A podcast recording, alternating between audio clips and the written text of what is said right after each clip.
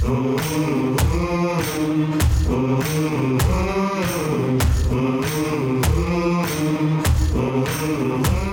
Defenders, welcome to the In Defense of Children podcast, a space for youth defenders.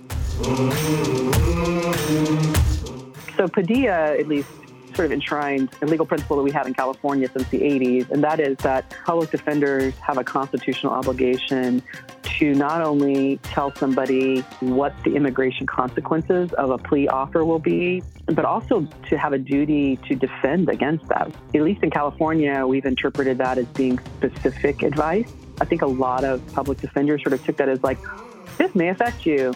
You know, that's that. And I've done my duty. But that's not enough. We are Christina Kleiser, Assistant Public Defender. Kristen Anderson, Juvenile Law Attorney. And Kashana Lattimore, Assistant Public Defender. And we are on a mission to build our community of defenders and raise the level of practice we bring on behalf of children thrust into the delinquency system.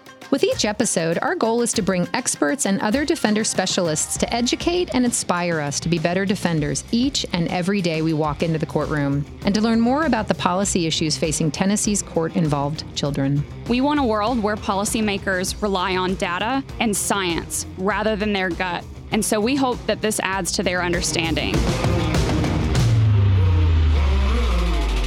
Hey, Defenders, co host Chris Kleiser here. And I am so excited about our guest for today's episode, which in general terms is practice tips for working with our child clients who are non citizens. The primary Supreme Court case you will hear mentioned a lot today is Padilla v. Kentucky. If you haven't read it, go read it. It is the foundational case that gives defenders guidance on our ethical obligations to our non citizen clients.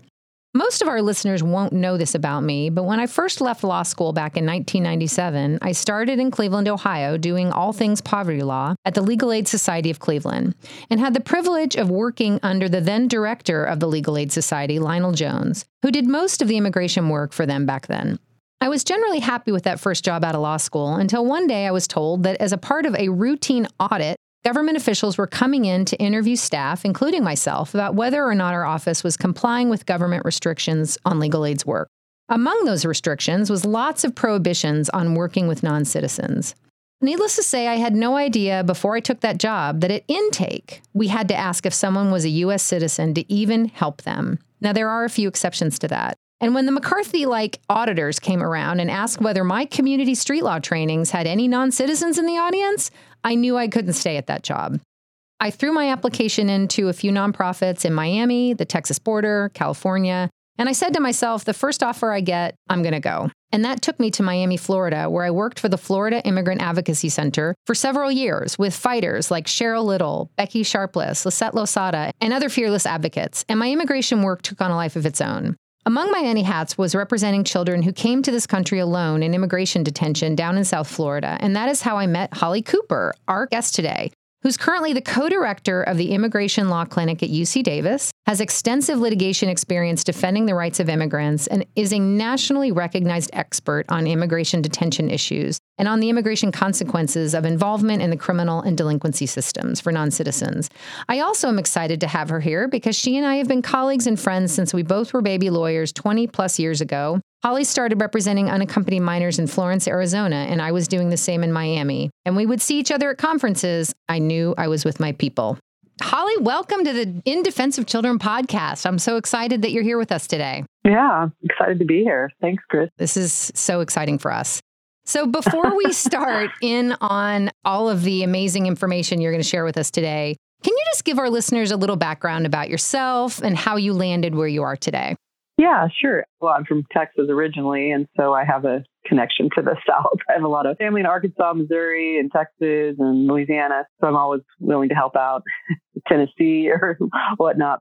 I got started in immigration. I think it's because I grew up speaking Spanish and I was bilingual. So I was asked to interpret a lot for people who were seeking refuge during the original sort of big asylum exodus from Central America. And I probably did hundreds of applications for political asylum back when I was younger uh, as a translator. I was not a lawyer yet. I really wanted to become a doctor, but everything in the world kept sort of like pushing me in this direction to become a lawyer. I think it's also growing up in Texas, really seeing the need of our communities there. And at the time, there weren't a lot of lawyers that were bilingual. Now, of course, there's tons. I think it sort of jettisoned me towards doing border work where I met you, Chris, doing children's work. And I got a, a big fellowship through the court system to develop a public defender type model for immigrant kids in detention pretty shocking to public defenders, but there's no right to appointed counsel for even children who are detained mm-hmm. in immigration custody to this day. So they tried to kind of fudge it and get funding through the Department of Justice to create some type of program where the children would at least have a modicum of due process through counsel. So Chris and I, that's where how we met. I think we were like one of like maybe eight or 10 lawyers doing kids detention work at the time after doing that for two years, you know, you burn out doing juvenile work. And so I moved into adult work where I worked a ton with the intersectionality of immigration and criminal work. And now I do a lot of mainly my focus in my legal clinic is the rights of detained adults and children. And we also do public defender advisals. We specifically work with Santa Barbara County here. And we do a lot of post conviction relief as well. And we do also federal litigation, like a lot of habeas work for immigrants as well as class action litigation. So that's kind of where I am now. Yeah, that's a long road. So you were at the Florence Project when you first started out. Was that your first job out of law school? My very first job out of law school was at a big corporate firm because I didn't have anybody paying my law school tuition. So my goal was to pay off my tuition in a year, which I did. The funny part is I make as much now as I did my first year 25 years ago in corporate law. And then after I did that for a year, I took a hundred thousand dollar pay cut and moved to the border where I made nineteen thousand dollars a year working at the Florence Project through this Department of Justice sort of grant to provide indigent defense for immigrant children who were detained at the time by INS. And then I took this job about 15 years ago at UC Davis as the co-director of the Immigration Law Clinic because I wanted to do more civil rights federal litigation for immigrants who were detained. I think we were one of the first, maybe NYU with Nancy Morawetz. They also did some federal detention litigation, but it was it wasn't very common. Now it's just very common to have immigration clinic as well as a federal litigation component to that clinic. I don't know if I mentioned to you on social media or on some exchange we had when I saw a post you had written that said they're still working on getting counsel for kids in immigration detention. And I yeah. just was like, oh, dear God. 20 years later, we're still fighting about whether an infant, a three year old, an eight year old gets a right to an attorney in immigration proceedings. Yeah it's crazy to me that this has not evolved in a better way. Would you say there's been any positive evolution in this regard? Yeah, so I think both, both when we were working on the board, the Northwest Immigrant Rights Advocates tried to bring a class action litigation, sort of disassembled. I can't remember like why. So then the ACLU, Ahilan Arulanantham brought a, another one trying to seek the rights to appointed counsel for immigrant children. The court kicked it out on a jurisdictional basis saying that basically you can't sue in a class action litigation on this issue. You have to bring individual challenges. Then there was an individual challenge pending. But the really interesting part of that is that during the litigation, there was a deposition done of the head of the immigration court system saying that he believed that immigrant children as young as four could understand immigration law.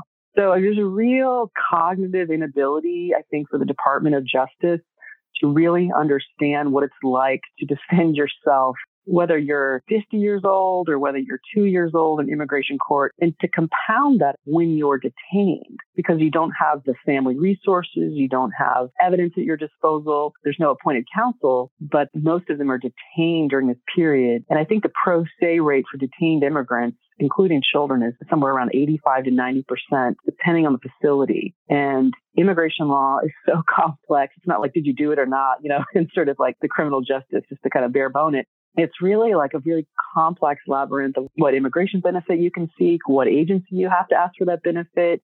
And to see people who are even 50 years old try to navigate that, let alone a two year old, it's really mind blowing. And part of my public defender training for Santa Barbara County, I always take them to immigration court and let them watch, and they're always blown away. And that's coming from a public defender background where it's, it's very hard to blow away a public defender at an injustice level because, you know, y'all see it on a, a level that most don't. But when they just see people sitting there getting just railroaded by an immigration judge, not understanding the translation quality is poor, if at all, and people are just asking, is this a portable crime? Looking at all the different cases, looking at all the different forms of relief, and then there's the government has a lawyer there. So it's really a good process for a public defender to understand what's at stake for their clients. And when they get out of the criminal custody, this is sort of the labyrinth they're going to have to navigate. And 85 to 90% chance they'll do it alone. Yeah. No one will understand the uh, image of seeing a deportation officer walk in with an 18 month old in his arms and say he's here representing this child. It's just mind blowing to see that. And then to be walking out of the detention center and you see another eight year old sitting in a holding cell waiting her turn for court alone. Yeah. Yeah it's mind blowing, but I'm glad that public defenders at least have, you know, I know that they're overburdened and there's still not equity there, but you try to imagine the public defender system without a lawyer on the other side of the table from the district attorney. It's just, it's, it's mm-hmm. just not even navigable. Yeah. So, we are going to spend most of this podcast talking about that intersection of delinquent criminal conduct when it comes to immigration issues and consequences. But before we go there, I can't help but at least spend a few minutes talking to you about what is going on right now on the border with kids in detention because I feel like it's just off the media. I'm not going to associate it with Trump leaving office. I'm not exactly sure why all of a sudden we've refocused and why we're not still talking about how parents and children were never reunified. But can you just update our listeners on the status of that? You were one of the attorneys helping to monitor the Flores settlement agreement, which in basic terms was a settlement reached about the conditions of children in immigration detention.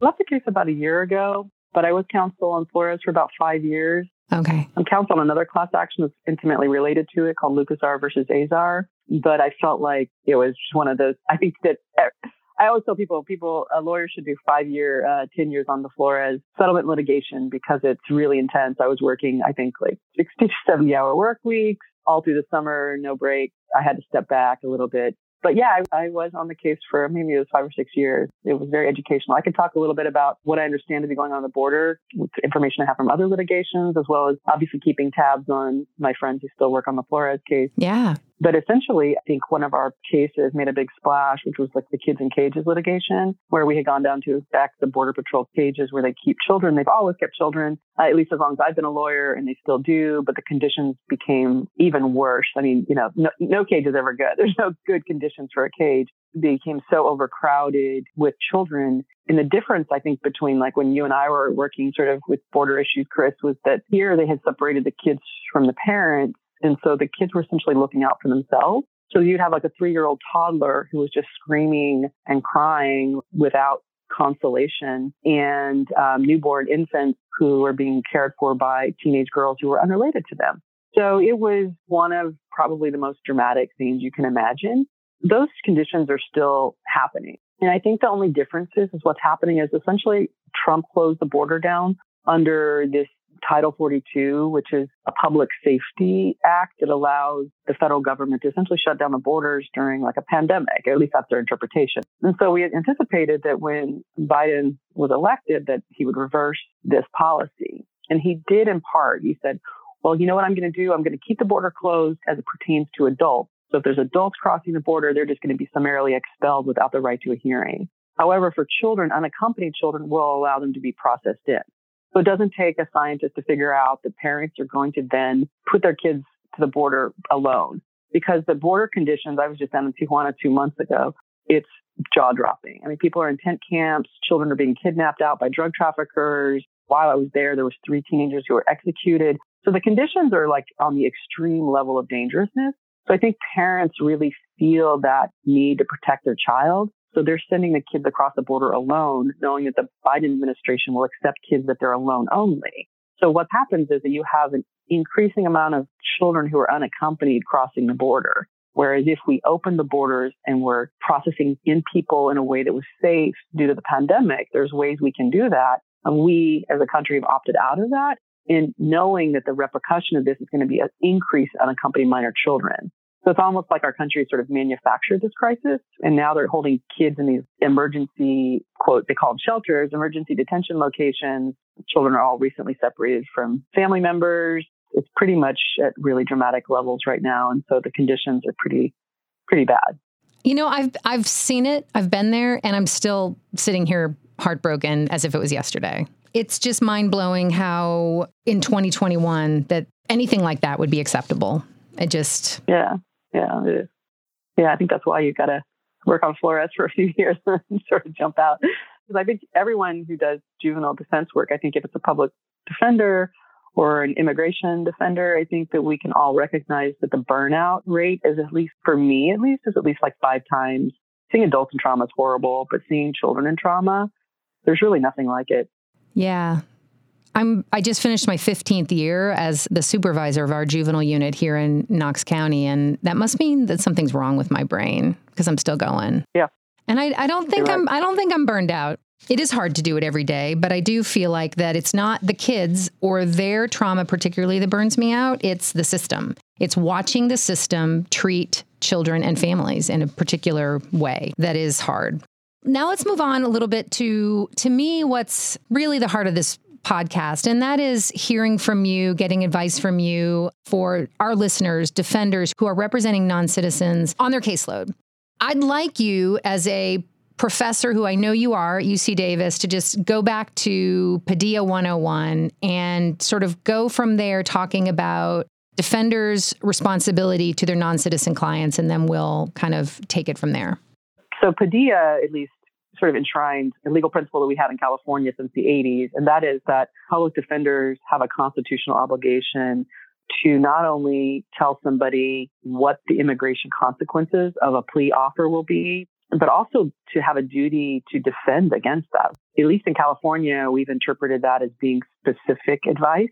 I think a lot of public defenders sort of took that as like, this may affect you. You know, that's that. And I've done my duty, but that's not enough. So in the California Supreme Court, you know, we were amicus on a big case that said it's very famous because it says if a pilot says this plane may crash, you may still get on the plane. But if a pilot tells you this plane will crash, you're not getting on the plane. What they were talking about is like with Padilla, you have to really give specific advice to know is this that it may impact me is just very loosey goosey, right? Because no, you know, of course, immigrants are going to interpret that as well. Ah, I've been here a long time. My wife's a citizen. It's not going to really impact me. That's what an immigrant hears. But when an immigrant hears this will impact you, the government doesn't care that you have children here. The government doesn't care that you have spent like 25 years here and were all but born here they're going to deport you if you take this plea. That resonates a lot differently with a client. I think it was really stark for me because it brought a national awareness to an issue that was always there. And I think for Chris and I, what we would see was the latter end of that. Working in immigration detention, you see an immigrant come in with like a marijuana cultivation and that's an aggravated felony and they're going to lose that green card of 30 years and be deported from their family for the rest of their life. It could be to Mexico, it could be to Afghanistan, it could be anywhere, and it decimates the family unit.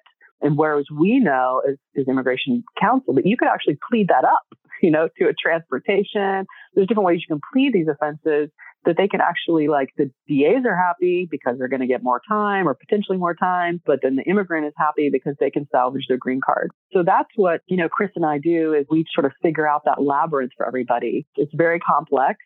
And I think that what Padilla really stood for was just sort of this awakening from the public defender's perspective to a need that they could no longer sort of shove under the rug what I see with public defenders most often is immigration law is so complicated that we cannot ask public defenders to navigate this alone. I do boot camps that they last uh, like a week, sometimes a week and a half, and people leave there sometimes more confused than when they got there. What it does is provide awareness of how complex this is. There's not a one size fits all sort of advisal, but I think that it's good because I think public defenders are starting to wake up that this is complicated in-house sort of expertise because there's no way our defenders can take on these inordinate caseloads figure out this entirely very complex area of law and be able to give sound advisals. I think a lot of public defenders offices are now making it part of their institution or part of their budget to have an immigration advisor. Yeah, it's not as many offices as I would hope, though, because even in Tennessee, there has been conversation about funding that for our state, and we still haven't been able to get funding. Could easily have a position or two in our state and cover the state, and we've been unwilling to fund that. We have a few large urban areas that have, so myself, for example, in Knoxville, they have one in Nashville, but the rest of our state is on its own. Because most of our listeners, they will do a lot of adult work, but since we're really focusing on kids in the delinquency system, I feel like when I do trainings on this, I always use Padilla as a baseline. But if defenders are going to be truly holistic and client centered, and as you say, really follow what Padilla is telling us to do, I always train lawyers to go way beyond just that basic concept of generalized advice in Padilla. Yeah. So when you get the question of, oh, is this delinquency adjudication going to harm my child client's immigration status? My answer is always, Well, it depends. There's so much to that question, especially when it comes to delinquency adjudications versus criminal convictions. Can you just break it down for our listeners why this is not a black and white question when it comes to children in the delinquency system? That's a great question. It's like you're looking at this sort of array of defenses that you need to provide holistic lawyering. One is that you're looking at whether this would make them inadmissible or deportable. The second is whether this is going to impact their eligibility for a future defense. And then the final prong is something that's very counterintuitive. How is this going to look to an adjudicator who's giving out that benefit? In other words, they're going to look at your client like, do they deserve it? Looking at this delinquency and so let's walk through those. The first is when you're looking at deportability, and inadmissibility, typically, not always, you need a conviction. Some grounds of inadmissibility require just commission of an offense or even a suspicion that your client has committed an offense. Drug trafficking is sort of a famous one. If the federal government has reason to believe your client is a drug trafficker, it can impact their admissibility to the United States juvenile delinquency dispositions are not considered a conviction. However, if they're transferred from juvenile court into an adult court, and certain convictions can qualify for that, then that conviction, even though they are a child, will count as a conviction for immigration purposes. But then you have to look at is there any ground of inadmissibility, deportability that doesn't require a conviction? And if so, should I be worried about that? So the first thing I always do with the criminal defenders that they're in my training is to have a checklist of all the grounds of inadmissibility and deportability that require conviction. Some require just commission and start considering the impact of that juvenile act and whether it's going to qualify to meet that ground of inadmissibility that doesn't require a conviction. The second thing is looking at the relief. Now you're looking at DACA, for example. So if you had an adult, for example, and they got a conviction for DUI, that won't make them inadmissible. It won't make them deportable, but it will bar them from renewing their DACA or having their DACA revoked. Separate and apart from grounds of inadmissibility, deportability, there's the question of how is this going to impact my client's eligibility for relief? And some forms of relief, like asylum, for example, can be that you committed a crime outside of the country that doesn't require a conviction. So I've had many children who are denied asylum that just have admitted to committing a crime, but haven't actually been convicted of that crime. So there's a whole checklist. Well, does my client's juvenile act, if we admit to this, would it bar them from any of the future benefits? And then there's just this question of discretion. For every immigration benefit, or even bond hearings. The government has very broad discretion. And the central question is, does your client deserve it? They're going to look at the nature of the offense. They're going to look at the sentence that was imposed. They're going to look at your client's rehabilitation efforts. So with every kind of inquiry, we're looking at, well, how can we form a factual basis to this or form a plea that will be more palatable to a future adjudicator? Here in California, we have confidentiality provisions that protect the juvenile file from disclosure. However, USCIS or the immigration office will often ask for that file and ask for us to show that we've asked the court for it and been denied. But if the court grants it, then we have to disclose that juvenile adjudication. So there's different things you can do that your client is very likely, if they apply for a future immigration benefit, going to at least have to go through the effort of seeking that information and permission from the court to disclose it. And if they're denied, that's great. If it's accepted, then they have to disclose that. So you want to make sure that at least the facts that are in the record, you want to try to seal them or you want to try to do different things that will mitigate the future impact of your client trying to get that for purposes of seeking the immigration benefit. But also you probably want to think about a factual basis of the plea that is going to be less harmful to your client because that very likely could end up in immigration file. So that's kind of the bare bones of how we look to a juvenile adjudication. And so to answer your question, yes, it can impact you. and every plea, you have to be very, very careful. but it's complicated. Yeah. Yeah. So for those defenders out in the rural areas, and you know, we have the vast majority of our defenders in rural areas in Tennessee and in so many states. They're not sitting in an urban jurisdiction in a large office with a lot of resources and with a Padilla specialist in their office. What advice would you give to those defenders who have a non citizen, they're in a rural area, they don't know who to call? I mean, there's a couple things you can do. In our courts in California, and, and I have to tell you, like, people have this reputation of California being super liberal. But California is only liberal in the very urban pockets. The rest of California is just like rural Texas. Out here where I live in the Central Valley, it's very conservative. People, you know, there's a lot of racism even racism, obviously, in the urban sectors. But I think California traditionally is viewed as very, very liberal. But we have very, very conservative red blocks out here. In fact, if you look at the state, most of it is red, except for the big urban centers. So I'm saying this, I'm in a very rural, racist town. And I think that the one thing that some judges will do is if you apply for the court to have expert funds, Sometimes they can have an expert appointed in the case, and sometimes public defenders are successful in doing that, even with very conservative judges, saying, like, I need an expert consult on this case. You have to apply for court funds. There's that avenue. The second thing is, is I think immigration lawyers, by and large, are very generous with their time. When I was young and I didn't know what I was doing, I was always just calling people, cold calling people, asking them for help. And I think that our community, if, if maybe you even had a list of nonprofits in Tennessee or even like nationally, like the National Immigration Project or the National Lawyers Guild, or different public defender associations, people are going to want to help you. At the end of the day, your community's health and safety is impacted by people being wrongfully deported. We had a very conservative, racist juvenile judge out here in the city I live in, and they were very concerned about are we just helping this person get papers, but they're undocumented? There, there should be more of a punitive sentiment to this kid. He's getting him deported. And when we were able to show the studies of recidivism and how it's all linked to the type of legal status you have, the educational opportunities, everything goes through the roof in terms of risk factors when somebody's undocumented. And to talk about our communities are safer when people have green cards, these foster care kids, kids in the juvenile system. So it's really about trying to educate your court about like, well, what is it we're trying to achieve here? And If it's just punitive, that's not what the juvenile courts are supposed to be, right? It takes a long time. I've been even hauled into court a number of times, people accusing me of not telling the truth about immigration benefits. And so you have to go in front of a court and really explain that this is the law, this is the pathway, and this is what it looks like. Because I think people also don't believe you. There's a lot of distrust, I think, between the courts and public defenders and district attorneys. So there's a lot of trust building that also has to happen.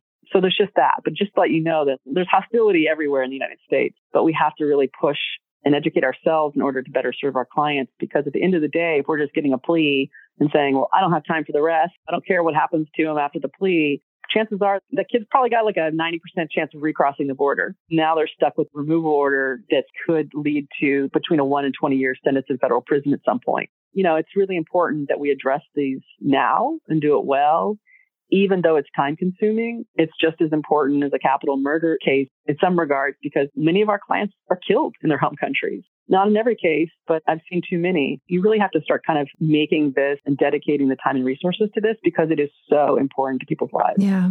On that note of trust building, often when I'm training on this issue and I'm talking to defenders about how to approach this topic with their clients about their own immigration status, my advice is always just where were you born? Were you born in Knoxville? Hey, let's start just chatting about your childhood rather than, do you have immigration status? Some like really offensive way of asking about their immigration history. Do you have any advice for defenders on how to build that rapport with their clients? Because defenders don't have a ton of time to spend on every single case. And clearly, we all want more time to spend with all of our clients. Do you have any advice for defenders on how to cut through some of that mistrust with the system and get your client to open up about maybe even their own cross border history? I mean, obviously, you want to start with this is confidential. I'm not going to use this against you, and I'm not going to tell anybody without your permission. So I think that there's that. The big mistake I see uniformly with defenders is they're almost racially profiling amongst themselves on who they ask these questions to. I mean, just yesterday I got one like, oh my God, I missed two cases and they're actually not citizens. I just missed it. I have court tomorrow on a plea at 8 a.m. I mean, that happens all the time because immigrants don't all look the same. They don't all speak the same language. Some are fluent in English. Some came here when they were six months old. Some are black. Some are brown. Some are Asian. The whole constellation of people can be an immigrant. It's not just undocumented folk or recent border crossers. It's also people who have green cards, who have DACA, who are going to universities, so I think making sure that you're asking this on every intake, that is the biggest advice I'd have. And then the second one is if, you know, if they're not going to tell you the truth and you're trying to trust build, then there's nothing you can do about it, but you've documented that, that they told you that they were a citizen and that they were born here. The other thing I see, it's very complicated, but a lot of public defenders mix up the word citizenship with green card, with employment authorization, with asylum. There's so many different terms. Were you born here or where were you born? That's the cleanest way of identifying somebody because the minute public defenders start trying to screening for citizenship or green card, they usually end up very confused. And usually that's when the specialist will sort of take it from there. But if not, then if they weren't born here, you can just sort of ask, well, do you have any papers? Did you ever apply for papers? Do you ever get any? Just sort of suss out what type of status they have. If they have like a green card, they're not in custody. If you could ask for a copy or a family member send you a copy of that. Sometimes even our clients themselves aren't able to self-diagnose what type of status they have. They have a work permit. We do a whole training on how to sort of identify the different types of status, and it's very helpful. But like even on work permits, there's a code on there. And if you Google the code, it'll tell you exactly what type of benefit that person is either seeking or has obtained. And that will help the Padilla advisor with identifying the best plea for mm-hmm. your client. You mentioned earlier, I mean, we're not going to get into depth, obviously, on this podcast about all these different immigration status, green yeah. card, DACA, asylum, student visas. But in delinquency court, I do feel like that DACA comes up a lot. Can mm-hmm. you just really briefly describe what that is make sure our listeners understand that there are applications. Delinquency adjudication or criminal conviction isn't the language they're using when it comes to whether you can actually get DACA relief or DACA being taken away from you. If you could just describe what is DACA? Yeah, DACA is just sort of like this temporary work permit that you have to renew every two to three years. And it's highly discretionary. And the bars, the criminal bars are super, super low you can barely plead your client to anything and they will be barred for like a significant misdemeanor. Who's eligible, Holly?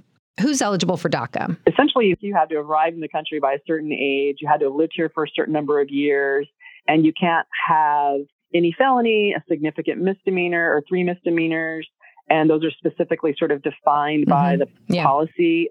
So there's a big FAQ section on the USCIS website. It sort of lists out what are some examples of some significant misdemeanors. So you can kind of take a look at that to make sure that you're not pleading your client out to something that will bar them from future DACA. Yeah, and that stands for deferred action for childhood arrivals. yes, childhood arrivals. There we go. Deferred action for childhood arrivals. Yeah. I just didn't want us to be mentioning stuff that I feel like we should at least explain a little bit. So, the other broad area I feel like of relief that youth defenders in delinquency court should understand is the intersection of this thing called special immigrant juvenile status when it comes to getting involved in the juvenile system and all of the confusion that can be surrounding that. Can you just basically discuss what that is and why defenders need to at least be aware of it for our non citizen clients? Yeah, so special immigrant juvenile visa status is one of the few types of legal status you can get with the state court's involvement. It's like a three part series to get this green card, but it's a huge opportunity for children who are in delinquency or state foster care. And sometimes we have what are called dual status kids in California, kids that are both in the sort of the foster care system and in the delinquency system. But for these kids, if you can get a state court that has jurisdiction over the child, you can get these what are called state court orders that say whether the child has been abused, abandoned, and neglected, and you know whether or not it's in their best interest to return to their native country, they can take that state court order and they can go then apply for a special visa called a special immigrant juvenile visa status, which is SIJS. Some people call it SIJS. Once you have that state court order, you can take that. It's kind of like a marriage, you know, when you're applying for your spouse to get their green card think of it as sort of the marriage. It's like you've got that first step, you've got that marriage here, you've got the state court order saying this kid was abused, abandoned, and neglected. There's other sort of requisites you have to have on an order. There's tons of examples online that you can go, make sure you do it right. And then they can take that and apply for their visa. And once they have that visa approval, they have to kind of look and see whether there's a wait list for their country or not. Sometimes it can be 18 months wait. Sometimes it's immediate and they can take that in and cash it in and apply for a green card. Once they start applying for the green card, that's when your client will be fingerprinted. That's when they're going to start seeing maybe there's an arrest, maybe there's a juvenile disposition. Sometimes we do see those on rap sheets. And that's when they're going to start asking for those juvenile court records. So I always let people know just applying for the visa, that second phase, you're not going to be fingerprinted. So you may as well just apply for that and have that in your back pocket. And then they have that approved visa they can then, during that third step, consult with you because maybe in that 18 months they've gotten more adjudication. Maybe they're now an adult and they have adult conviction. They need to pause before they do that third step and check in with you. Or an immigration expert and see should they fulfill that now because now they're going to put themselves at the attention of the government. But there's no harm in doing step one and step two in my mind if you can get those so they have that approved visa that they can sort of cash in if they need it because sometimes they're taken into custody. Now they have that approved visa, they can apply defensively. But it's a huge opportunity for kids because it allows them to get one step closer to becoming a citizen. Once they've got that green card, then after five years, they can become a citizen. One caution would be that they can never apply. If they do get that green card, they can never apply for their family members in the future. It sort of bars you from applying for your mom or dad for any benefit. It can be a consideration for kids. So that's when you start looking at maybe other avenues for your client. Are there any other applications for relief that you think specifically should be on the radar of youth defenders? The easiest one to get is the T visa. It's overlooked a lot. There's all sorts of manuals on it. In its essence, it's a visa for victims of trafficking. It's called a T visa. It has a pretty low threshold for what qualifies as trafficking for children. We've even had kids qualify who were forced to care for their uncle's children without pay. They were sort of brought here for that purpose. So trafficking can be labor trafficking. I think a lot of times we think of it as like drug trafficking, sex trafficking, using kids as mules. It is all of those things, but it's much more. The T visa usually doesn't have a wait list. It's the lower threshold. Sometimes we'll be screening the kids, why they came here, who brought them here, have they ever done unpaid labor, have they ever, you know, been forced into prostitution. It's a shocking number of immigrant kids that are all of those things sometimes. The other type of visa that's very common for kids is the U visa, which is a visa where you're the victim of a crime. There's a list of crimes, what are called qualifying crimes that you're the victim of. And if you're sort of cooperative with the investigation, whether it's with the DA, the judge, the CPS, the police department, the county sheriff, then you can qualify for this. It doesn't have to result in a successful prosecution, which some people get confused about. But if your client has ever been the victim of a crime, in most communities of color, it's almost like 90% of my clients I screen have been the victims of a crime. But then you have to check and make sure it's a qualifying crime. Then you have to see if they didn't cooperate, they can still cooperate today in the investigation. I meet some kids that were you know, raped by their father. They never told anyone and they're telling me for the first time. They may not want to come forward. That's their decision, but they may want to come forward if they know it's an immigration benefit. The weird part of this can be that they may start creating a conflict with your office. So you have to kind of check in with that and maybe hire somebody externally because if you're going to aid in your client wanting to sort of seek charges against somebody, then your office then may have a, a conflict of interest with that father when and if he's charged, if he's in your jurisdiction. So, we're wrapping up our interview, and I've taken a lot of your time. It's a complex topic, and it's hard to talk about it in 50 minutes and break it down. I do appreciate your you're doing that for us. So if you just had one message just to end our podcast either on a positive note or one message you'd like to get to defenders, what would that message be from Professor Holly Cooper of UC Davis? I would say this, and I tell the story to my students, is that when I first started doing immigration law, I saw so many people in immigration custody that didn't need to be there. And it was because they had obtained a plea where I know they could have either pled up or pled just with a different word in the factual basis and they wouldn't be there. Now, because we have such a strong Padilla program in California, when I go into the immigration detention facilities, I can honestly look at a plea agreement and tell whether or not someone's had a Padilla or not. Now we almost never see green card holders in there because people are able to obtain good pleas for them. So the demographic of detention has changed entirely in the state of California. And I would say that your five minute of research into this can change somebody's life entirely. Side of the detention center, I can tell which counties don't have Padilla advisors because I'm like, oh, I know San Francisco's got that. There's no way they would have done that.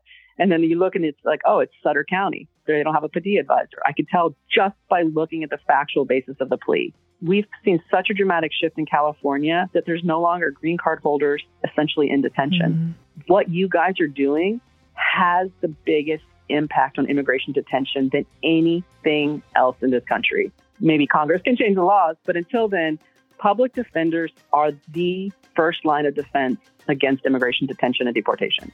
And I cannot emphasize that enough. Your even five minutes of mm-hmm. investigation can totally change the dynamic in, in detention. Yeah, absolutely. I couldn't agree with you more.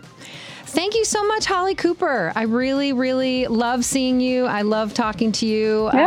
I'm so glad that I've had the opportunity with this silly podcast to reconnect with you. Yeah, it's good to see you. Please take care of yourself. It sounds like you are Yeah, doing thank you, lots of self care, and I'm happy to hear that. Thanks, Chris. Have a good day. Bye. All right, bye bye.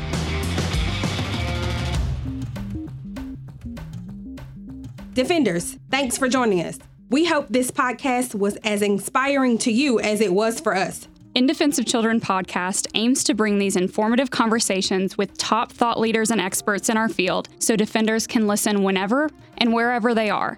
We hope to build a community and become the best lawyers we can be for these kids.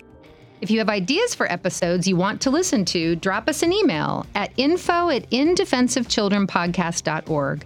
That's info at indefenseofchildrenpodcast.org, just like it's spelled, and we will do our best to set it up.